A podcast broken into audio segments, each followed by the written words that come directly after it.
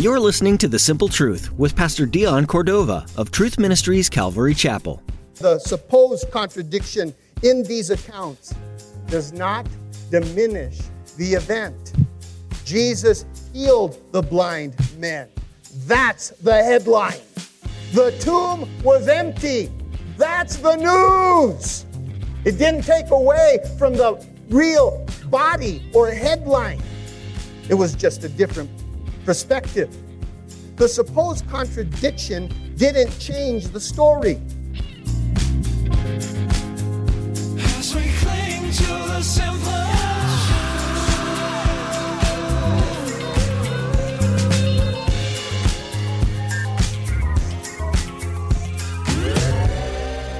Bible is God's reliable, inerrant word. It reveals his heart in the story of the world so far, as well as his heart for us right now.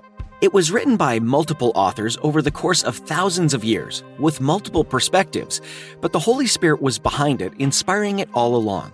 Skeptics latch on to instances where there might seem to be a contradiction, but as Pastor Dion will point out, even at times where the story seems to vary between authors, the heart of the message remains firmly intact. Now let's join Pastor Dion in the book of 2 Timothy chapter 3 as he continues his message, What Makes the Bible Holy?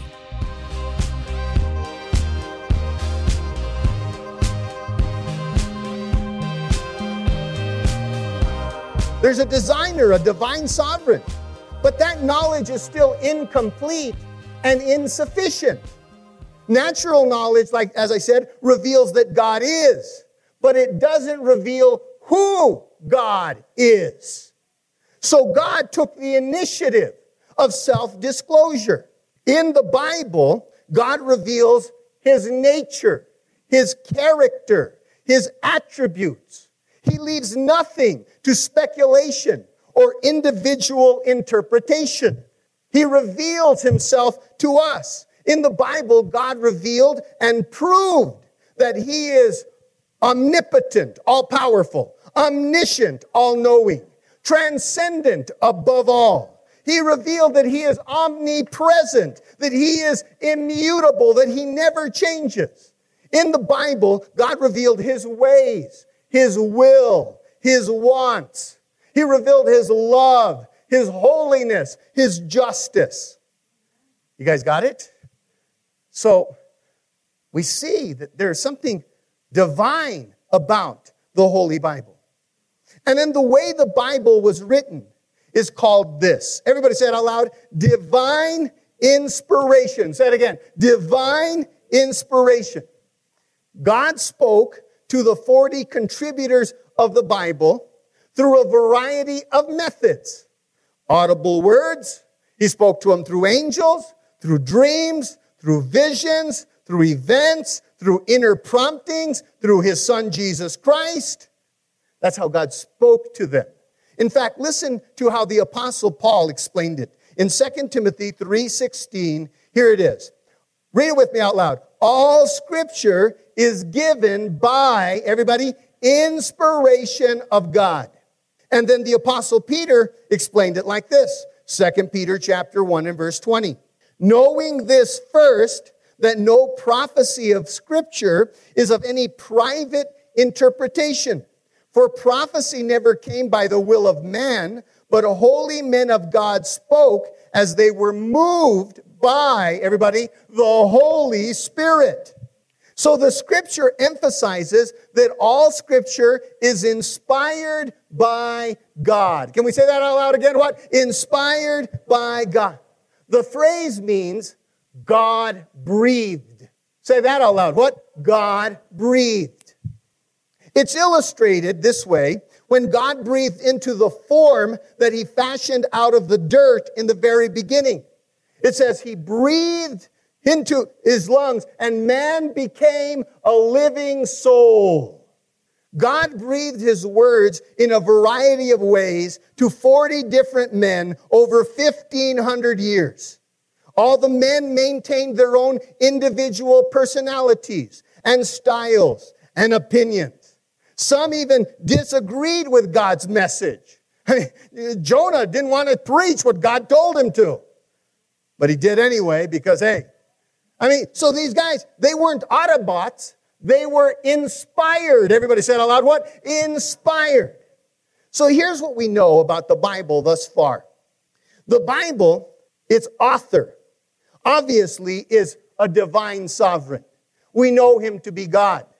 God is the one who gave self disclosure. That's what the Bible is all about. His story, letting us know not just that he is, but who he is.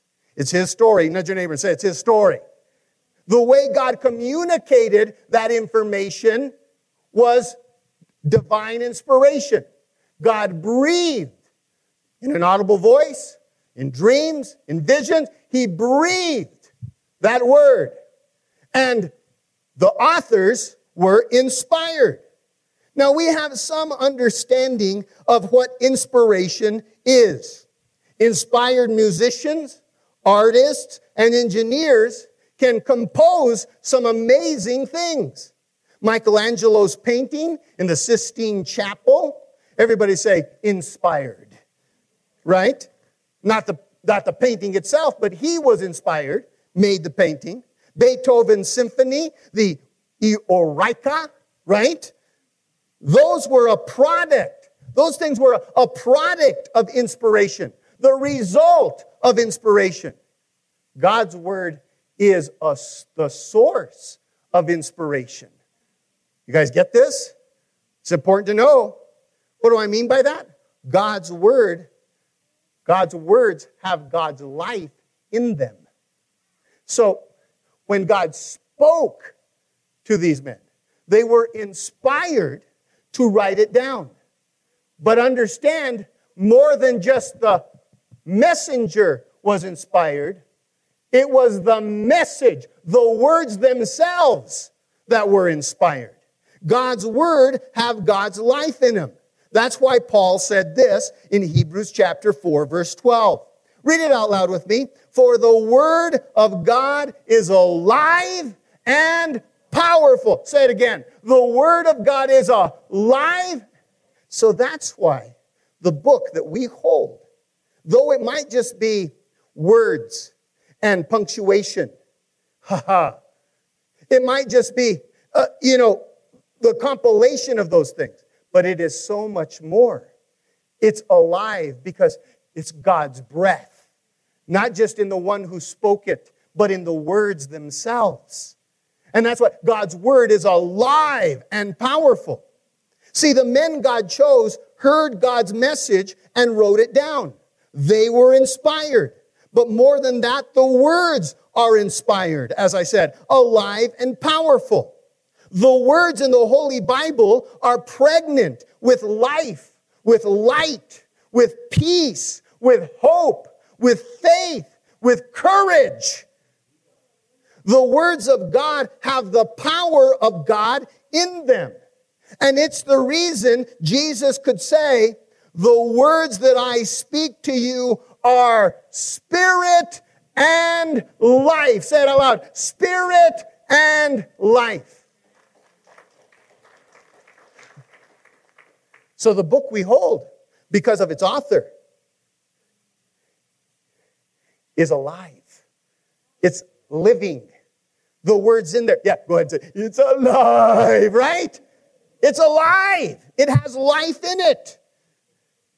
Listen, there are only three things that plague the human race. Only three. How many? Now, we, we could all, I could ask you, you have a bunch of things. Well, what about this? And what about that? And this plagues. How could you say that there's only three? Well, everything, every negative thing falls under three categories sin, sorrow, and death. Say it out loud sin, sorrow, and death. Every negative thing in life falls under one of those three from addiction to arrogance, from disease to divorce, from viruses to violence. All of them fall under either sin, sorrow, or death. The Bible, the Holy Bible, is the only book on earth that has the answers for all three problems. The Bible is like the tree of life that was in the Garden of Eden. You remember when God created, put Adam and Eve there? There was obviously, we know about the tree of knowledge of good and evil, but there was another tree there, the tree of life. Now think about it. The tree of eternal life. But Adam and Eve, unfortunately, were more interested with the tree of knowledge and self improvement. People today also overlook the Bible just the same. Because the Bible is like the tree of life in the middle of a garden. In it, it has the, the power to give us courage and life, eternal life. Isn't that awesome? It has the power to give us illumination, encouragement, inspiration. But people overlook it. You know, people today overlook the Bible just like Adam and Eve overlooked the tree of life.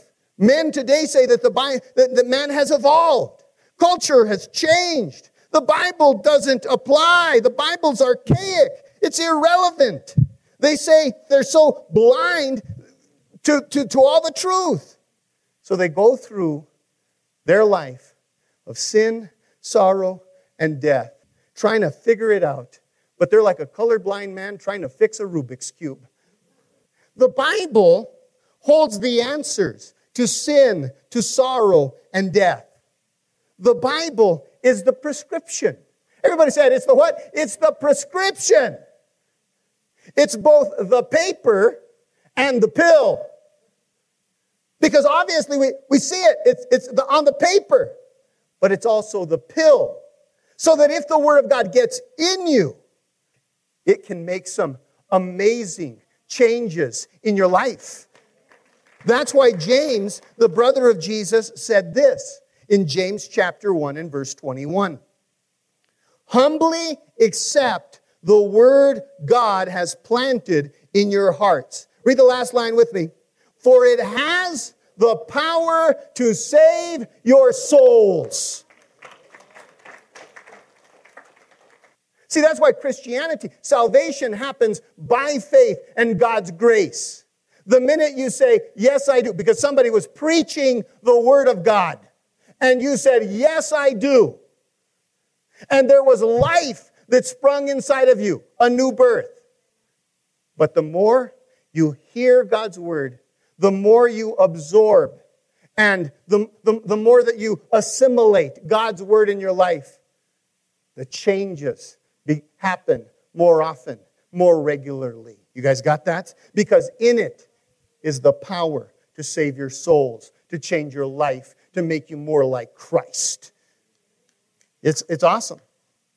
So the Bible is divine, it's inspired, it's sufficient, it's powerful, and it's also this it's inerrant. Say it out loud inerrant, which means without error. I know what you're thinking right now. But the Bible is filled with contradictions isn't it? At least that's what the skeptics say, that is filled with contradictions. Well, it would seem that there are a few contradictions in the Bible, but are they really contradictions? Would you like to investigate these alleged contradictions? I would love to, but we're out of time. No, no, no, no, no. We still have a little bit of time. You ready? Look at your neighbor and say, let's do this. All right. Are they really contradictions? Let's inve- investigate them. In the Old Testament book of Genesis, chapter 22, verse 2, it says, Then he said, this is God speaking, Take now your son, talking to Abraham, take now your son, your only son, Isaac, whom you love, and go to the land of Moriah, and offer him there as a burnt offering on one of the mountains of which I shall tell you. All right, so God called Isaac, tell, telling Abraham, here's what I want you to do. I want you to take Isaac, and he calls Isaac Abraham's only son. Say it out loud Abraham's only son. But if you've read the story of Abraham, You know that Abraham has an older son named Ishmael.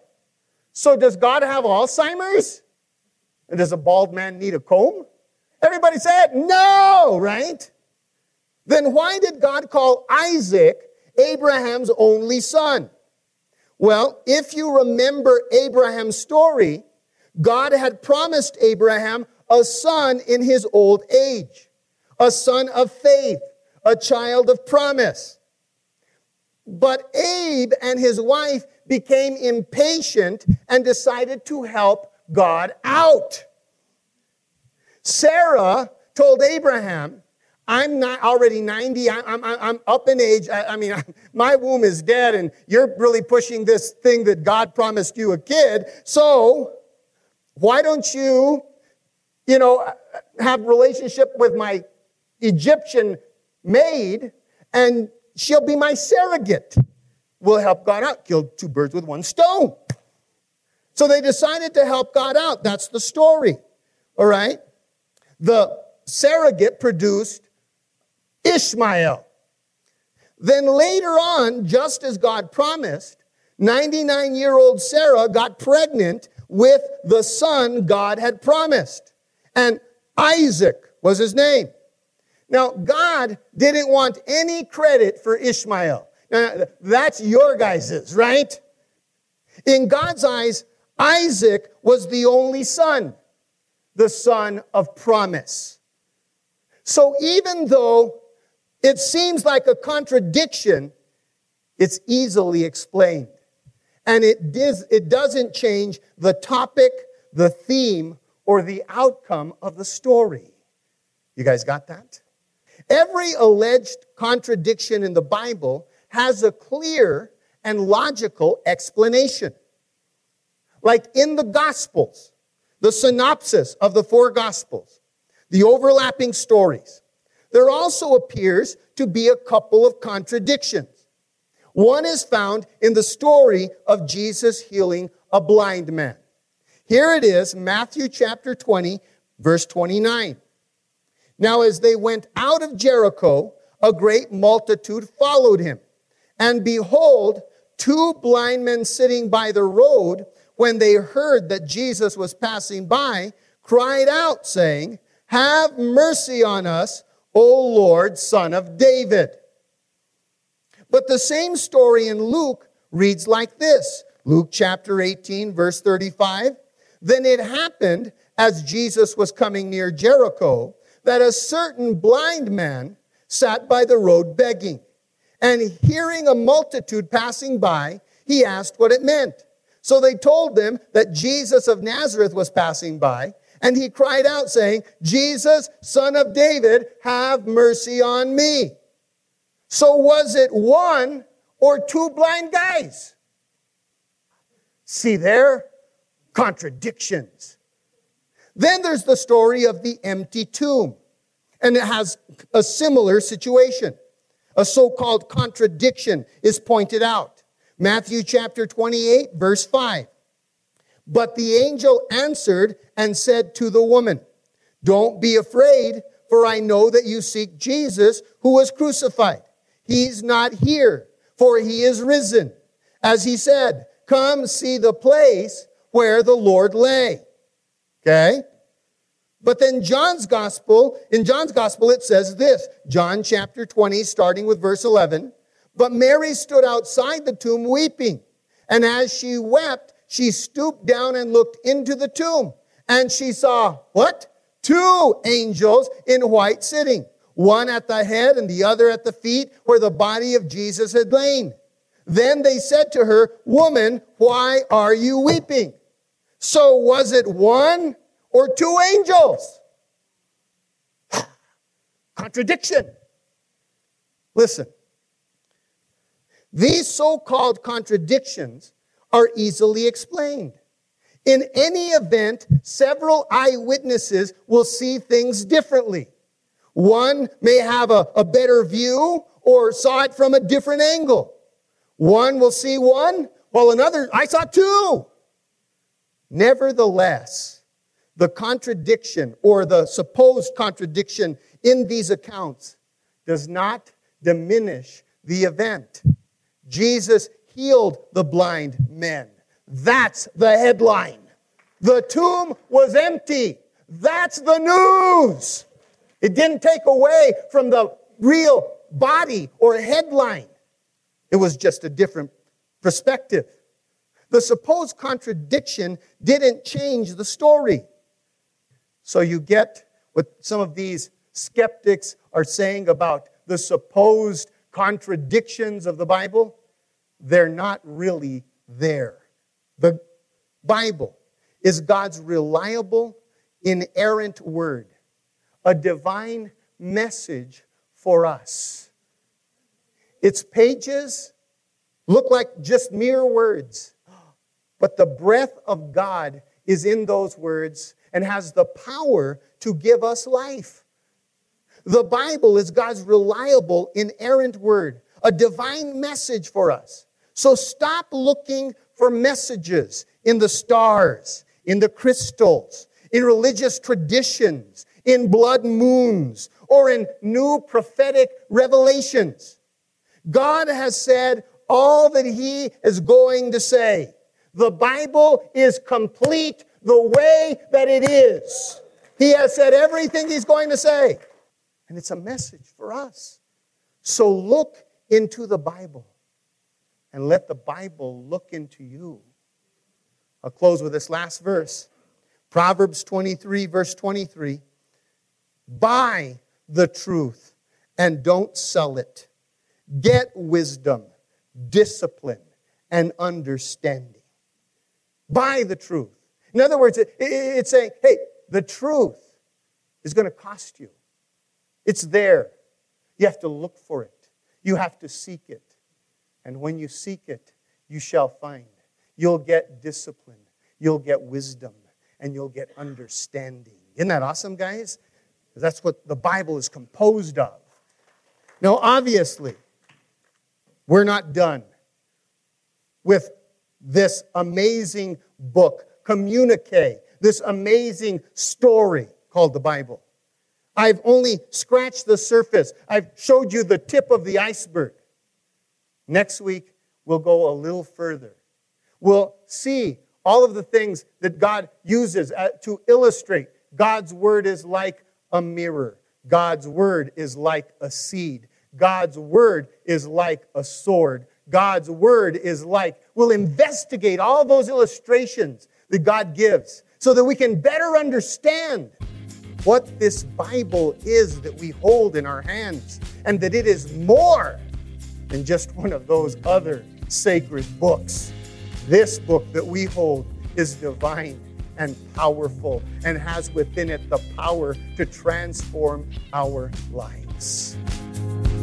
As we cling to the simple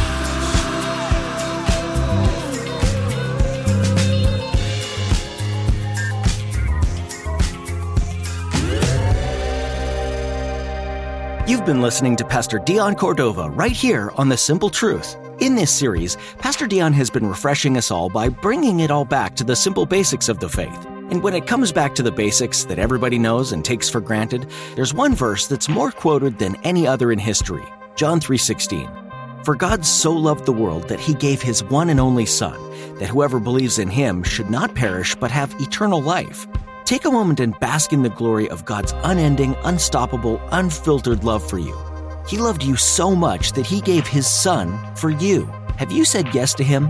If you haven't, here's your chance. Just tell him that you repent of all the wrong that you've done and that you believe in him. Make him Lord over your life today. It's the only response we can have to a love that's that big. If you made that decision today, would you let us know? Call us at 505 753 4363. Once again, that number is 505 753 4363. We want to celebrate with you. The Simple Truth is a ministry out of Truth Ministries Calvary Chapel in Espanola, New Mexico. Are you in the area? Even better than a phone call, stop in and see us. We're here at 9 and 11 a.m. every Sunday and Wednesdays at 7 p.m. We're so excited to meet you and have you join us for worship. You can find all the information you need at tmcalvary.com. Once again, that's tmcalvary.com. We hope to see you soon, and we'll be back next time with more from the Simple Truth.